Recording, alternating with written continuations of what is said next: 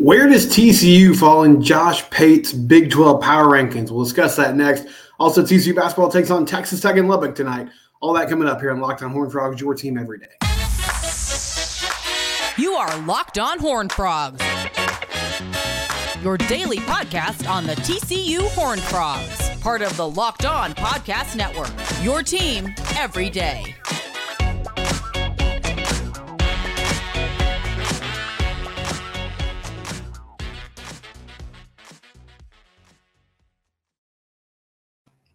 Locked on Horned Frogs, your team every day. I'm your host, Steven Simcox. We're free and available wherever you get your podcast. Uh, you can subscribe to the YouTube channel, also subscribe wherever it is you listen to podcasts. And it's audio variety. We're going to talk about Josh Pate's Big 12 power rankings. Where does TCU fall in the new Big 12? I do want to quickly clear something up, though, because uh, like a year ago, so I'm from a small town, McGregor, Texas. That's where I live now. And I wore a McGregor hat on the show. And a bunch of people came at me and they're like, why the heck are you wearing a Michigan Wolverine hat? On uh, a Locked On TCU podcast because it's McGregor's logo is the big block M, and it's black and gold. So I guess the color scheme kind of matches. This is a uh, so today I'm wearing a Gatesville Hornets pullover. It's not a Grambling State logo, even though it looks like it. I'm not nothing against Grambling State. Eddie Robbins is one of the greatest coaches ever. I like their uniforms, but understandably, people got after me for wearing another college's logo. If you're wondering, Gatesville is another small town near where I am, and a family friend playing a playoff game tonight, basketball playoff game by district round. So, you know, if you're into 4A hoops, then I'm, I'm the guy to talk to. But this is I, this is a TCU podcast, and I'm not repping Grambling State gear, even though I have nothing against them and no beef with them. But just to clear that up, because last time I, I, wore some local high school gear, people people kind of got on me uh, for my loyalty. So Today, we're talking about the new look Big 12 and where TCU stands in the power rankings. Uh, Josh Pate, who works for CBS Sports, 247 Sports, he put together um, a look at the new Big 12. And I think one of the more interesting conversations ever since Texas and Oklahoma left, there's been this discussion. Even though OU they dominated the league for a long time, the last few seasons they they didn't but they had that long stretch where they were winning titles every year. And the question was, okay, who's going to become the new standard bearer? Who's going to be the, the team that runs the new conference? And I feel like every Big 12 holdover felt like they had an argument or had a case as to why they could do that. And I think TCU's in a great position if they can sustain success and find consistency. That's really the key for the Frogs it's been such a roller coaster over the last five years. You have to find a way to you know win seven to nine games on a consistent basis, and then every other year or so take it to the next level and contend for a Big 12 title or contend for a playoff spot, all those different things. But everyone sort of had the the same argument of well, you know, school X, whether it's TCU, Oklahoma State, Texas Tech, um, Baylor. That Everybody's like, we got a lot of resources. It's good location, good recruiting ground. There's an opportunity for all these schools to kind of jump up and be the the new standard bearer in the conference. And then we've also seen arguments like I know the guys from the 1012 network, uh, which is a TCU pod or a Big 12 podcast network. They've talked about how they don't really think we're going to see another Oklahoma esque run with any of the new schools. We th- they think it's going to be kind of each and every year. It's turnover. And Sonny Dykes talked about this with RJ Young from Fox Sports recently. He said he thinks the great thing about the league moving forward is it feels like there's a lot of parity. So each and every year, you're going to have great competition. You're going to have new teams that could find a way to be in the championship discussion. So Josh Pate put together his uh, Big 12 rankings and he said that the way he he ranked these these schools. So you know, there's a lot of different ways you can go with power rankings. Is it who's going to win the league this year? Is it the best programs moving forward? So he ranked this based on the last three years of results and then talent acquisition and resources moving forward. So it's a combination of what have you done over the last three seasons? How are you recruiting? And then what does your ceiling look like um, as we we look at the next five to six years, right? So here's here's the rankings that he put together. He's got Utah at one, K State at two, Oklahoma State at three. You can see this graphic on YouTube if you're watching. Texas Tech at four, TCU at five, Kansas at six, UCF at seven, Arizona at eight, Iowa State at nine, Colorado at 10, West Virginia at 11, Houston at 12, Arizona State at 13, Baylor at 14, BYU at 15, and Cincinnati at 16. So TCU at five. The four schools behind them uh, are in front of them, excuse me Utah, K State, Oklahoma State, and Texas Tech. And I think for the most part, this is pretty fair. Now, I will argue this, or I would say this. If we're talking about teams that have the highest ceiling moving forward, the best ability to really run the show as we look into the future, I think TCU has the best argument for that. I feel like TCU has the best, has the highest ceiling in the Big 12. They are the team, they're the program that can consistently be at the top of the league if Sonny Dykes can figure this out and get them to a place where they're playing at a high level each and every year. The challenge for TCU is going to be consistency. You have to find a way, even in your down years, even in your rebuilding years, if you want to put that in quotes, to be successful and sustain success. Because in the last three seasons, we saw a team that went five and seven and then went 12 and one in the regular season, won a playoff game, made the national title game, and then came back down to earth again. And once again, went five and seven. So, how do you find that middle ground? But I do think it's interesting because when we look at these four schools that are ahead of them Utah, K State, Oklahoma State, and Texas Tech I wanted to assess and kind of see okay, where have these schools been over the last four years? So, Utah, um, the last three seasons, 10 and 4 in 2021, won a Pac 12 title, lost in the Rose Bowl. 10 and 4 in 2022, again, won a Pac 12 title, lost in the Rose Bowl.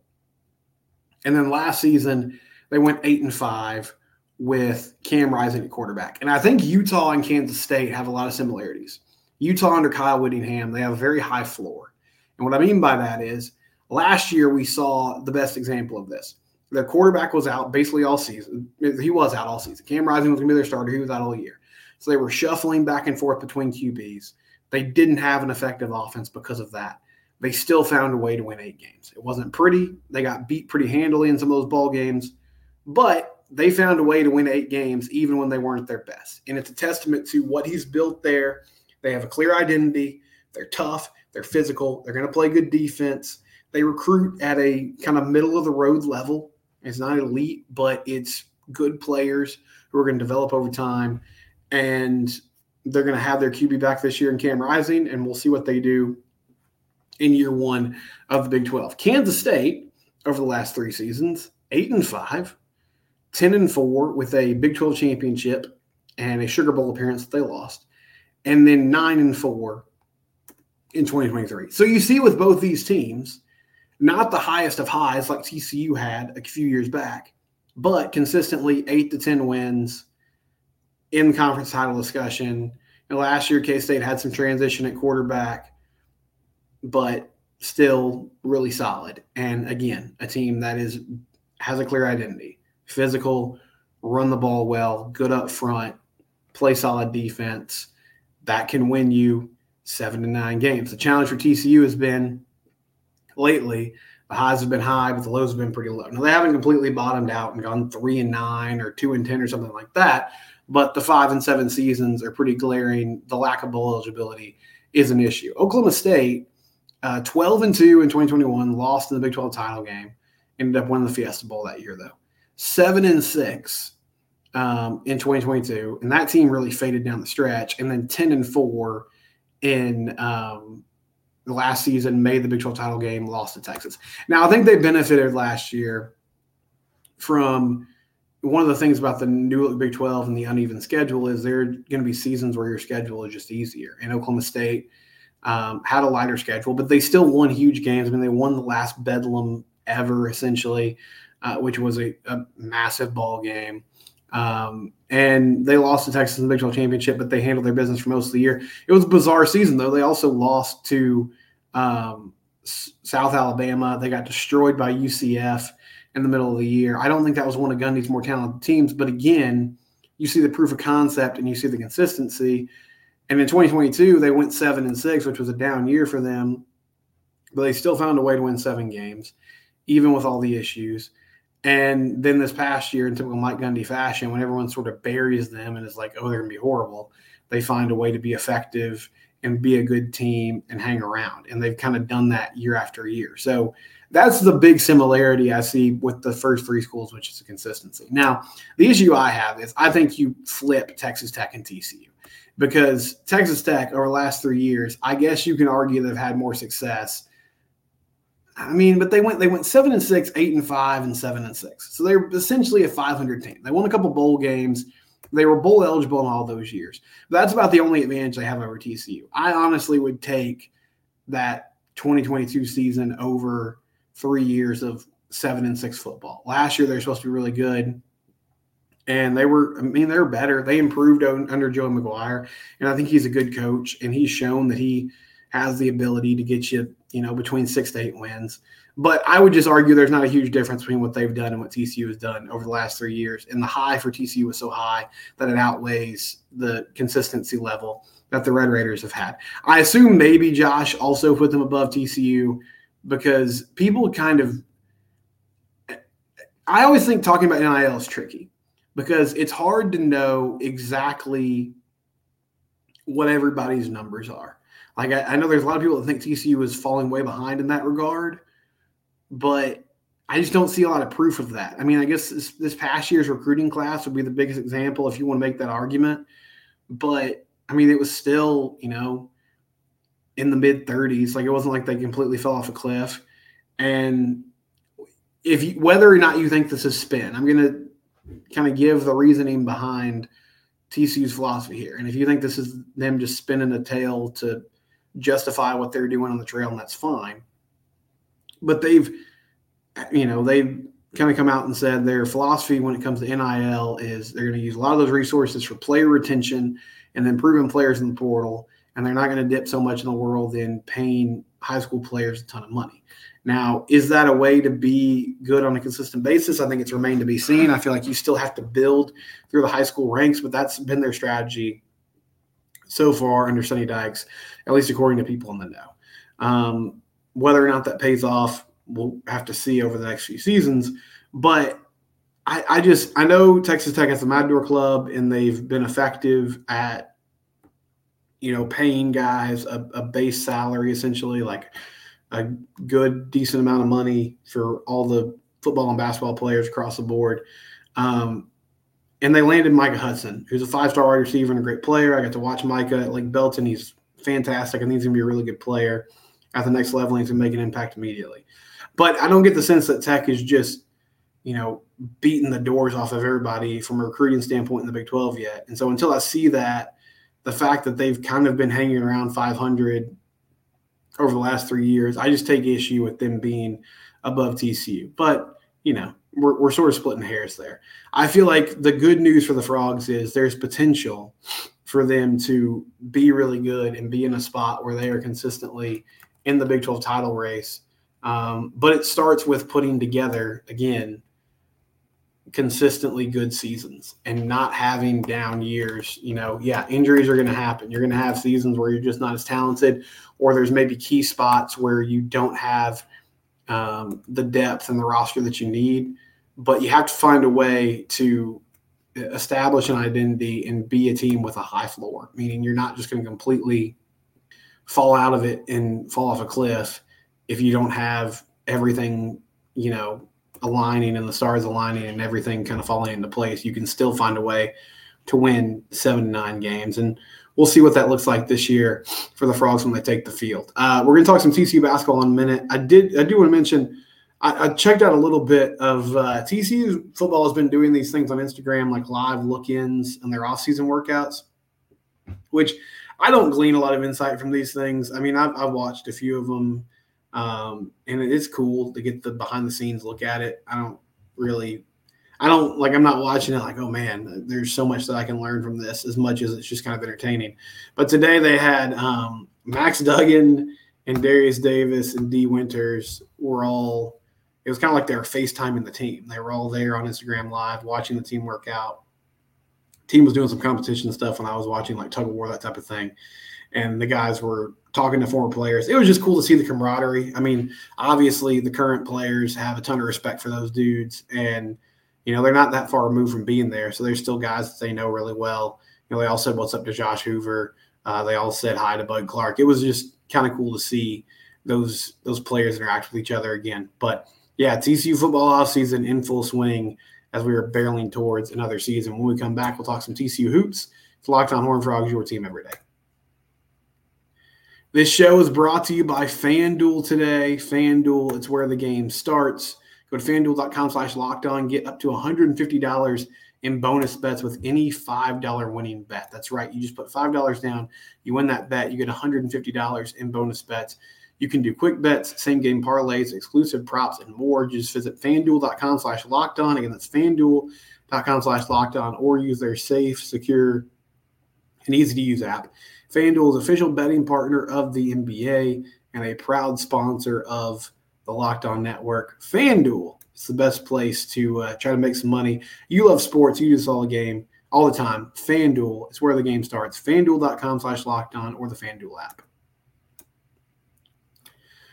So I do want to mention briefly before we get to uh, some TCU hoops talk. Um, TCU in men's tennis, they went to the indoor ITA national championship tournament this weekend, and they finished second. They actually lost the national title match to Ohio State yesterday. They won the doubles points. They took a quick one nothing lead.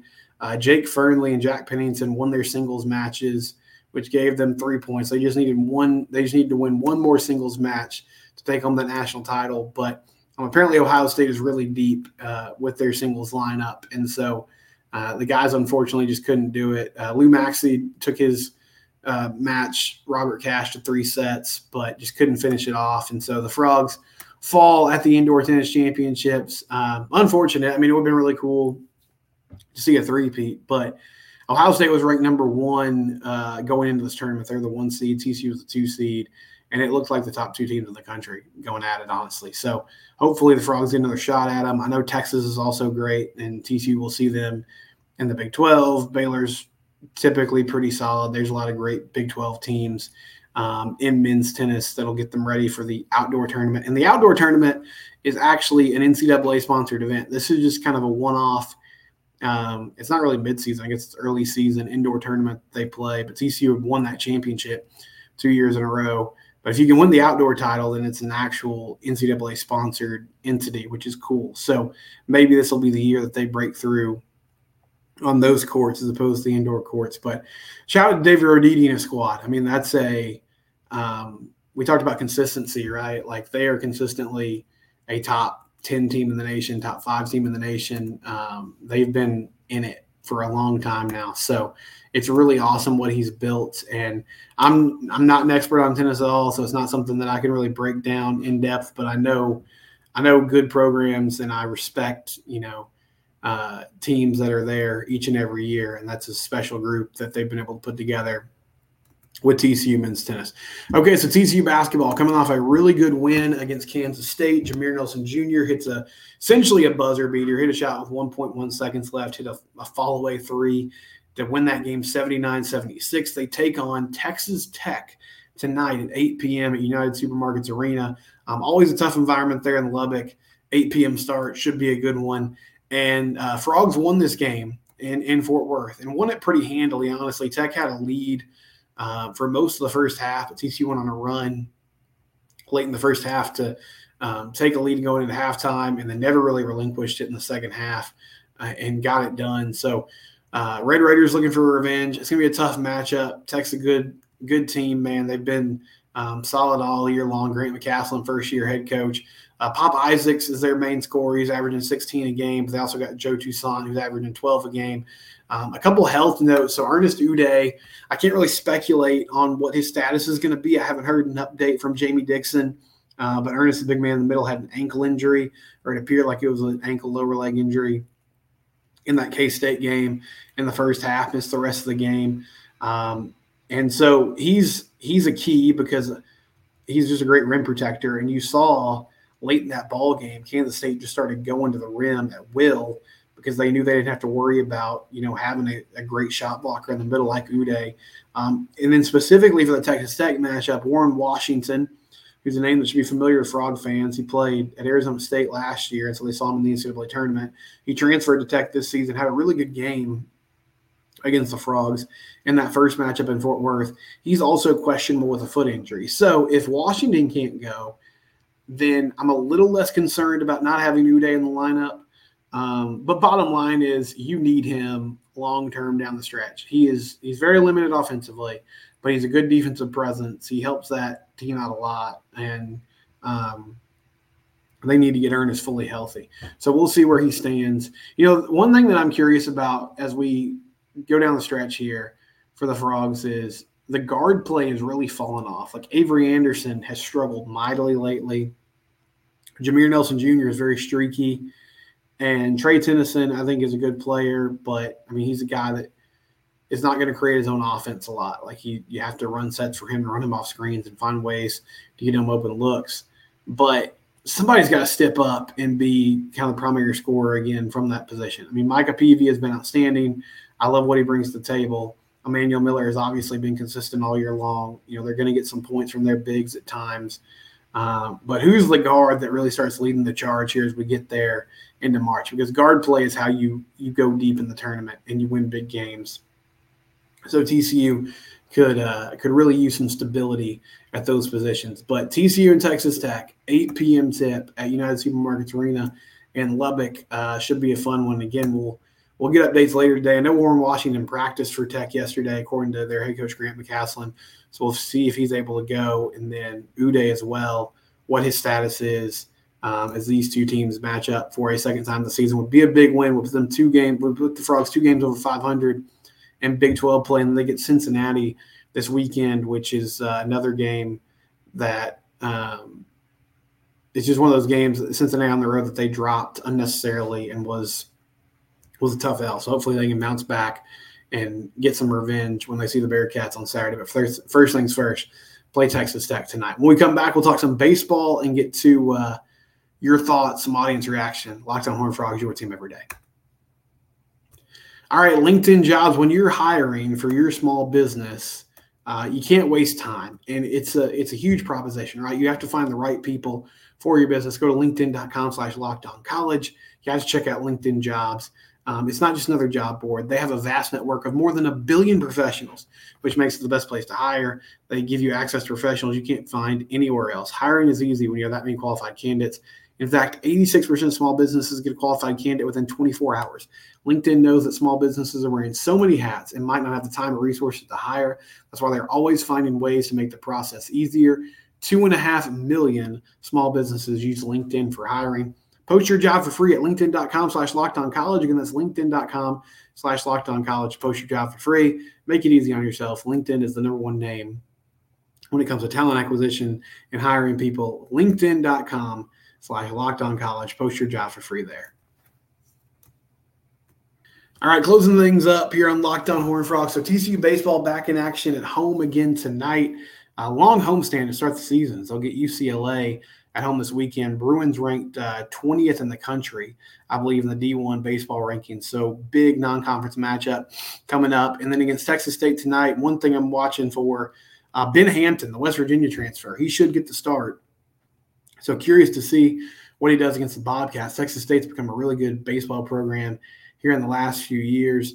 Um, you know, Hampton's a guy that I thought would be in the weekend rotation. He didn't start the year that way, and obviously Frogs had some struggles with their starting pitching to start the year. So maybe this is a chance for him to um, show something. And I said this before the season. You know, it, it, I think it really is a big luxury. We'll have to see how it works out and what he does and how effective he is. But it's been a while since TCU had an experienced starter in this role. Typically, your Tuesday night guy is younger guys that you're trying to get some experience, right? Let them um, have a chance to, to get after it and get their feet wet against non-conference competition. And uh, you know, Hampton has a chance to really solidify things and be a consistent starter in that role. So I'm excited to see what he does. Six o'clock first pitch against the Bobcats, and then that series against UCLA coming up this weekend. But the Frogs have a chance to start four and zero, which would be really good if they can uh, if they can find a way to do it. Um, some audience reaction from yesterday's show. I talked about that big win for TCU basketball. Jim Norris said Jameer Curry, um, what a shot! I turned on the game and they were down eight, and then Peavy went nuts. Yeah, uh, Micah Peavy was outstanding in that ball game. I mean, really, you can't say enough about who he is and what he did and how he got it done for the Frogs. Uh, led that team back, willed them back, and that was a crazy shot by Jameer. Still don't really know how he hit that, but I'm thankful that he did, and big time win uh, for the Frogs there. Jacob Langford said he was at baseball game on Sunday. Offense looked great all weekend. Need to figure out pitching and defense, and he's heartbroken for men's tennis. They should have won it. Yeah, it was tough, man. It's tough match. Um, as I said, it just felt like two great teams going at it. So hard to be mad about it. Obviously disappointed, but um, sure good you know learning experience for them too. Getting to see Ohio State up close like that.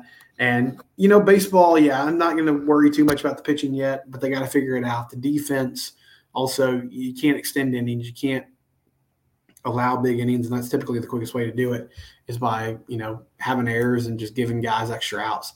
And Matt Clark said the refs did everything they could to screw us in Manhattan. Refs in Kansas in general have not been our friend. Doesn't bode well for our Big 12 tournament hopes. Um, yeah, that was a tightly called game. That was still such a bogus foul call to me, though, at the end there. And, uh, you know, people have commented on it a lot. Big 12 officiating is an issue. It's, it's a great league, it's a great basketball league. Basketball officiating, I think, is really difficult because it's so subjective. But um, there's just way too many whistles, and games are call, called so tightly. And just in that situation, I thought one TC would had caused a five second violation, but also I just felt like there wasn't much contact, and you got to let the teams play through it. But We'll be back tomorrow with reaction to tonight's basketball game and more. It's Locked on Horned Frogs, your team every day.